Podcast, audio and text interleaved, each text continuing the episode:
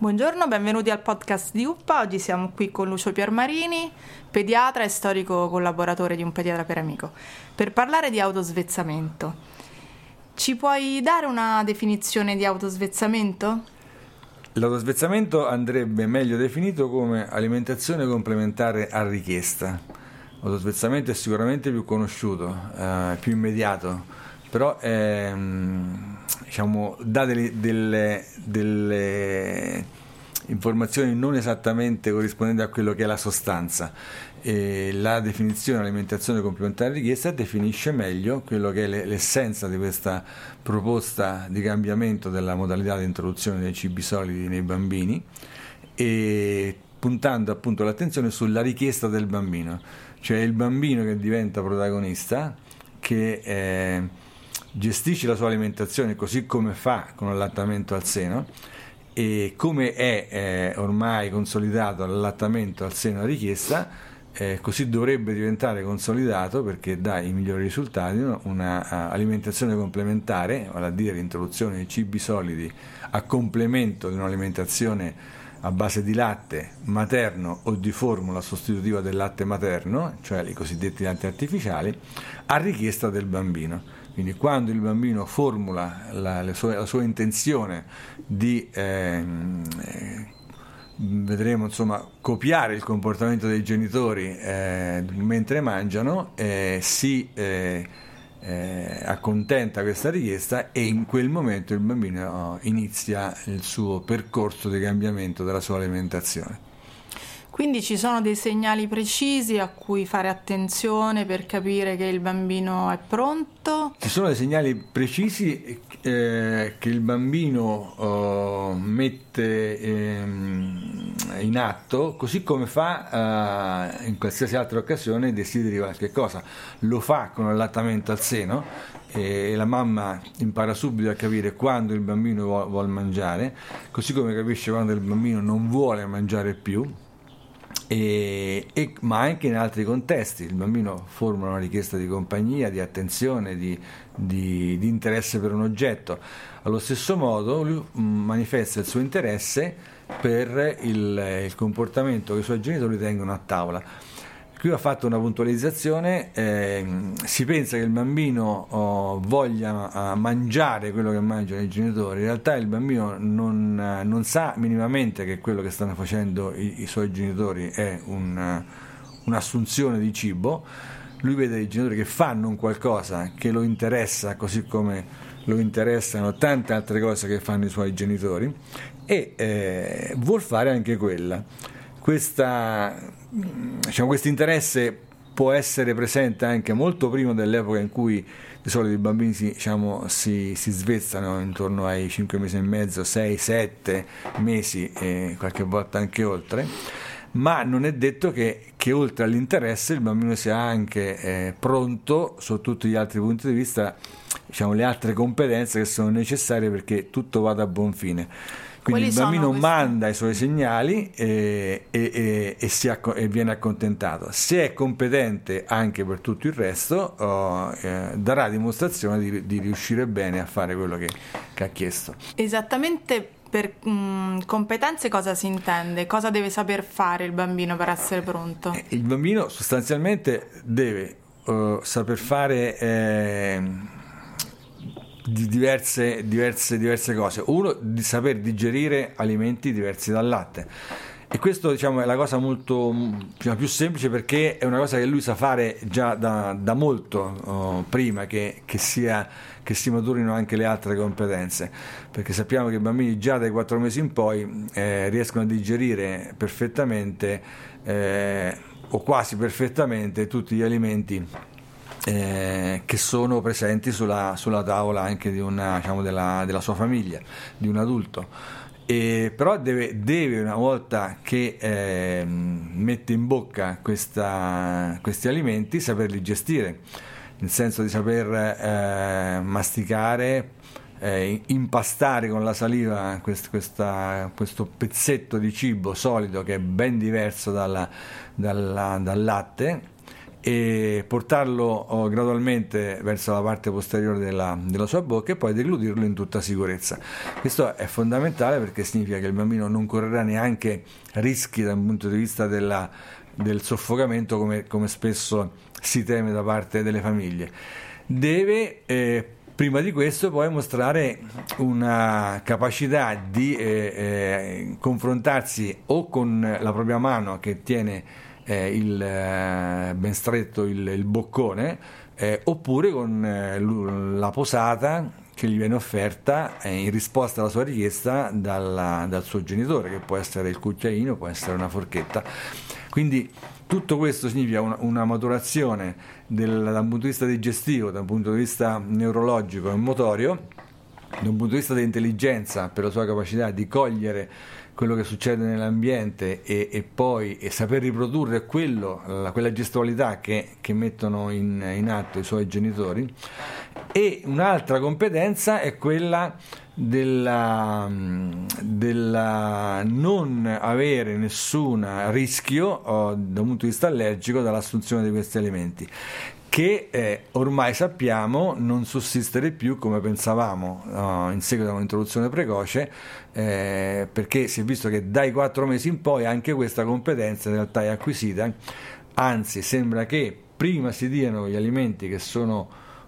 suscettibili di dare reazioni allergiche, prima il bambino acquisisce la capacità di tollerarli e quindi diminuisce il suo rischio di avere delle reazioni allergiche. E questo è tanto più importante nei bambini che sono a rischio di allergia, cioè bambini che sono figli di allergici, fratelli di allergici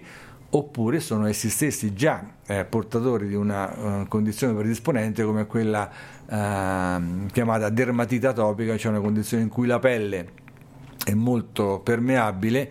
quindi lascia passare anche tutte le sostanze allergiche che sono presenti in sospensione nell'aria e che passando attraverso la pelle sono so, loro sì in grado di eh, mettere in moto un meccanismo di reazione allergica. Quindi ehm, le competenze del bambino arrivano più o meno intorno ai sei mesi, ma eh, possono non arrivare al sesto mese di vita, possono arrivare anche dopo? Diciamo che mediamente, mediamente eh, il, tutte quelle che sono necessarie eh, sono presenti eh, nella maggior parte dei casi tra i, i 5 mesi e mezzo e i 7 mesi.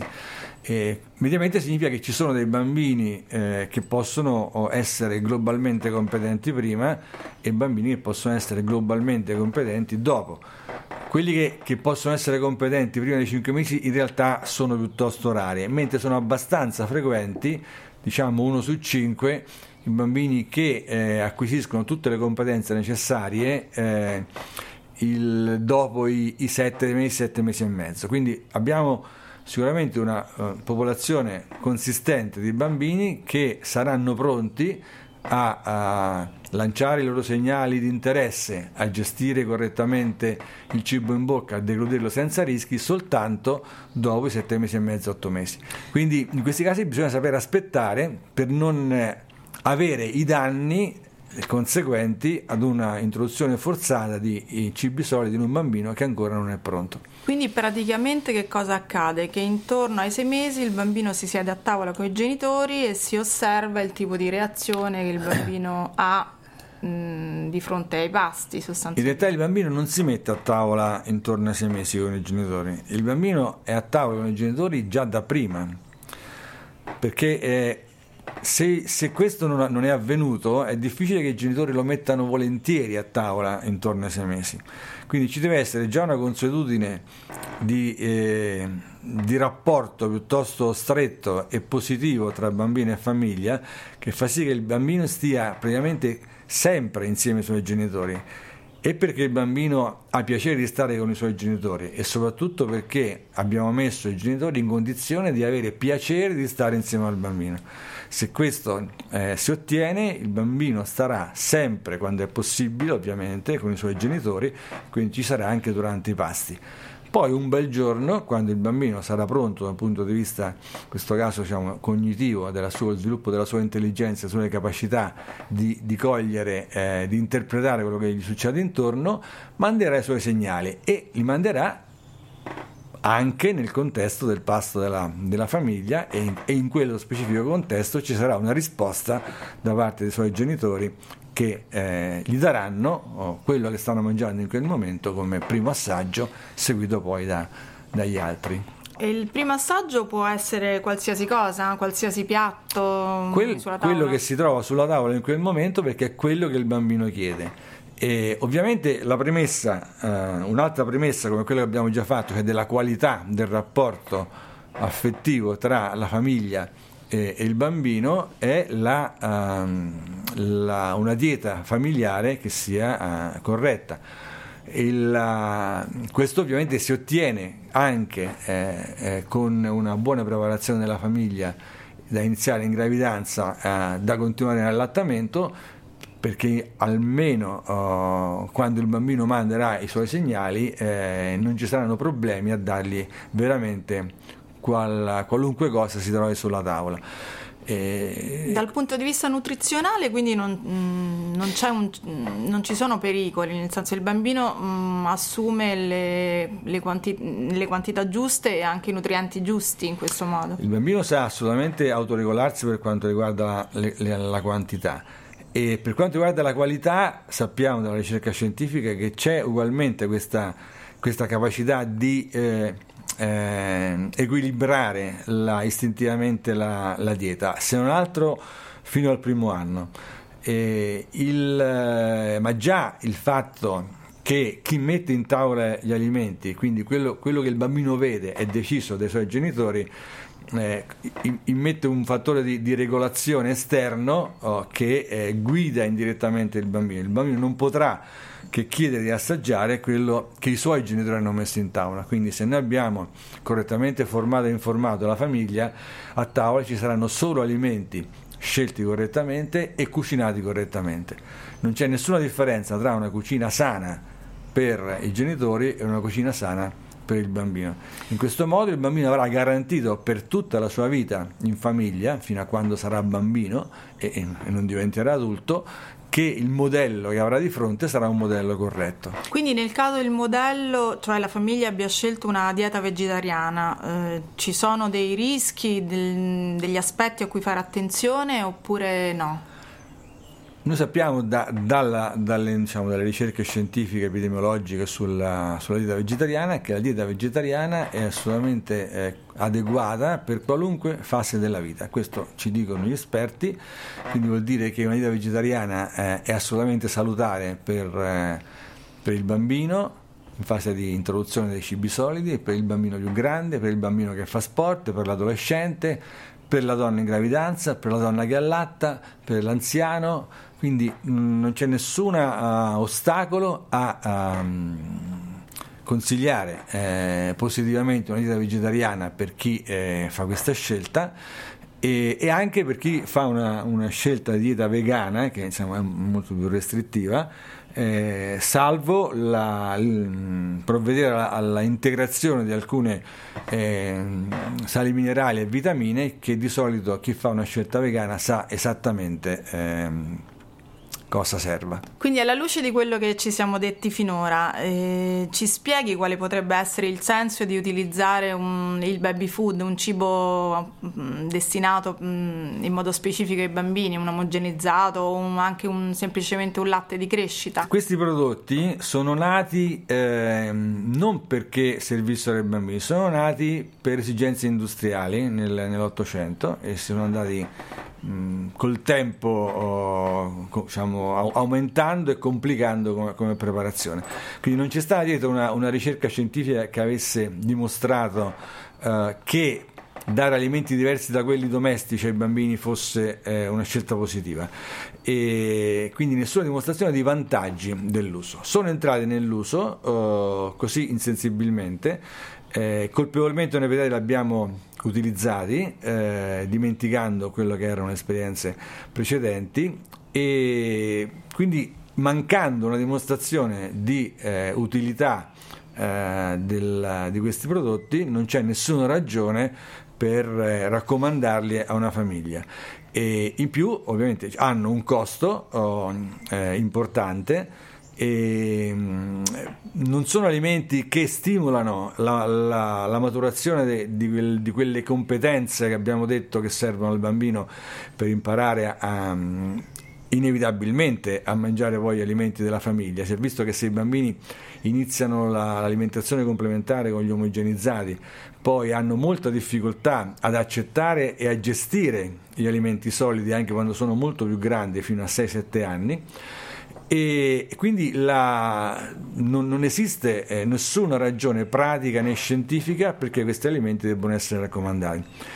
Chi li usa spesso vi dice ma lo, lo faccio perché sono comodi, ma in realtà anche quelli mm, necessitano di una, e dell'acquisto eh, e di una, uh, di un, di una, dell'allestimento di una di una, di una, tavola dove mettersi col bambino e eh, farlo mangiare mentre se noi seguiamo la, la, l'indicazione dell'alimentazione complementare richiesta non si deve preparare nulla, il bambino mangia quello che è già pronto, non, de- non si devono fare due cucine eh, e il bambino mangia contemporaneamente alla famiglia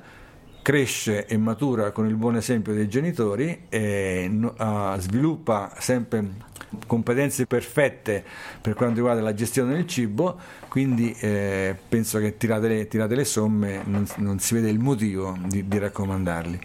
E quindi mh, il baby food è da uh, non considerare neanche sul piano della maggiore sicurezza, uh, mi riferisco alla presenza di pesticidi o di micotossine che potrebbe esserci nei cibi normali che noi acquistiamo al supermercato? No, questo problema è molto enfatizzato uh, e tanto più oggi perché l'industria vede diminuire drammaticamente il suo fatturato ma uh, in realtà il, il, pericolo non esiste, eh, non, non, c'è nessuna segnalazione di problemi legati alla, all'uso di elementi normali nei bambini e, e questa, questi livelli così bassi di eh, contaminanti nei prodotti speciali per l'infanzia in realtà non è eh, così basso o così più basso di quello che noi troviamo negli alimenti per tutti. Eh, la, i, livelli di sicurezza sono oh, determinati dai, diciamo, dagli esperti della, dell'Unione Europea e sono oh, fissati a livelli eh, talmente bassi da essere di sicurezza per qualunque, ehm, eh, per qualunque diciamo, soggetto, quindi non solo bambini, ma anche ehm, donne in gravidanza, donne in allattamento, adolescenti, anziani, soggetti con, eh, con eh, malattie. Di, di, di, vario tipo.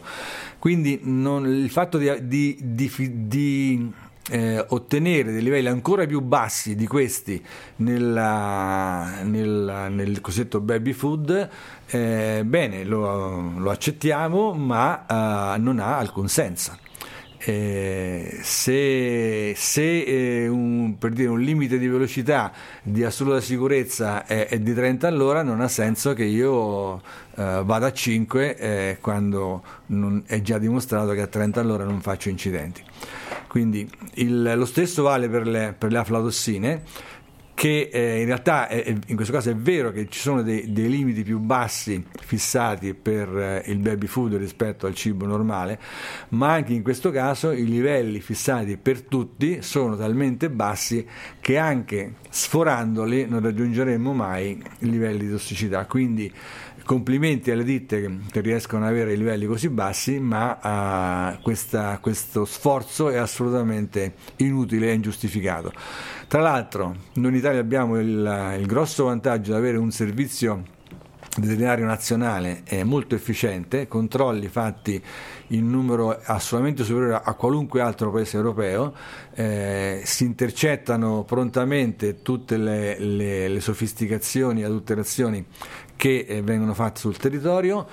e eh, come risultato non risulta al momento nessun caso di eh, intossicazione da aflatossine e mentre per i pesticidi noi abbiamo eh, bisogno anche di tempi molto lunghi per avere magari la dimostrazione di alcuni effetti negativi, eh, se si sfora, con le aflatossine gli effetti sono abbastanza immediati e quindi ce ne saremmo accorti se qualcosa fosse successo. Quindi eh, benissimo sforzarsi tutti di ottenere livelli sempre più bassi di pesticidi e aflatossine negli alimenti, ma negli alimenti per tutti. E considerando sempre che i livelli attualmente eh, garantiti sono assolutamente di sicurezza per tutta, per tutta la vita. Se non fosse così, allora se dove, dovessimo accettare che i bambini eh, intorno ai 6-7 mesi debbano mangiare di necessità baby food, beh, a maggior ragione dovrebbero mangiare solo baby food eh, le donne in allattamento, perché il bambino in allattamento è molto più fragile del bambino in, in, svezzamento e dovremmo dare baby food a tutte le donne in gravidanza perché il feto è molto più fragile del bambino in allattamento che è più fragile del bambino in svezzamento e dovremmo darle a tutte le donne in età fertile perché l'embrione è ancora più fragile del, del feto che è ancora più fragile del, del, bambino in allattamento che è ancora più fragile del bambino in svezzamento quindi diamo il baby food a tutti e ci mettiamo l'anima in pace. Benissimo, concludiamo qui, ringraziamo Lucio Permarini per la sua approfondita disquisizione sull'autosvezzamento.